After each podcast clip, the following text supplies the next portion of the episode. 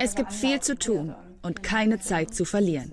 Aue Jesus arbeitet ohne Unterlass, seitdem die Bundestagswahl ihr einen Platz in Deutschlands Geschichtsbüchern beschert hat. Die in Eritrea geborene Anwältin war schon lange in der Kommunalpolitik aktiv, bis ein rassistischer Anschlag in ihrem Bundesland ihr Weltbild erschütterte.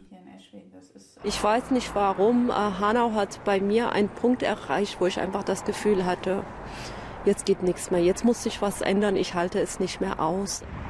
Zehn Menschen wurden bei dem Attentat getötet, neun von ihnen mit Migrationsgeschichte. Überkommen von dem Gefühl, dass Deutschland kein sicherer Ort für sie und ihre Familie mehr ist, erwog sie, das Land zu verlassen. Zur Wahrheit gehört auch, ne, es ist schwer, ein Land zu finden, welches rassismusfrei ist.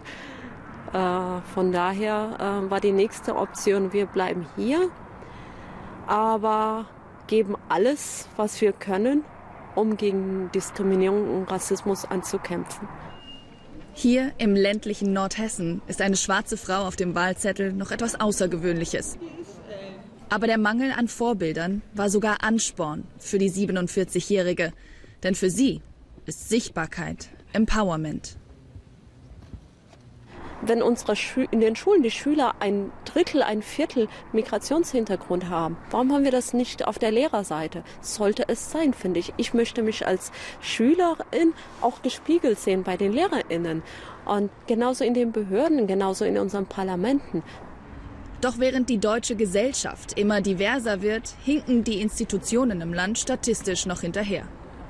Der Bundestag hat 736 Mitglieder. 83 von ihnen haben Wurzeln im Ausland. 26 Prozent der deutschen Bürgerinnen haben Migrationsgeschichte. Im Parlament sind es allerdings nur 11 Prozent. Weniger als die Hälfte dieser Abgeordneten sind Frauen.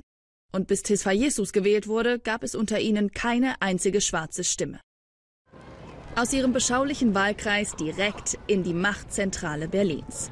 Dass die erste schwarze Frau erst 2021 in den Bundestag einzieht, ist für sie kein Wunder. Weil wir einfach strukturellen Rassismus haben in diesem Land. Und wenn wir sagen, es ist egal, dann verschließen wir unsere Augen vor diesen strukturellen Problemen. Dann sind wir nicht bereit zu sehen, dass ich als schwarze Frau andere Bedingungen habe, andere Hürden habe als eine Frau, die nicht schwarz ist, egal wie qualifiziert ich bin. Noch kommt Tesfa Jesus nur in den Bundestag, um ihre Post zu holen aber sie kann es kaum erwarten, endlich loszulegen.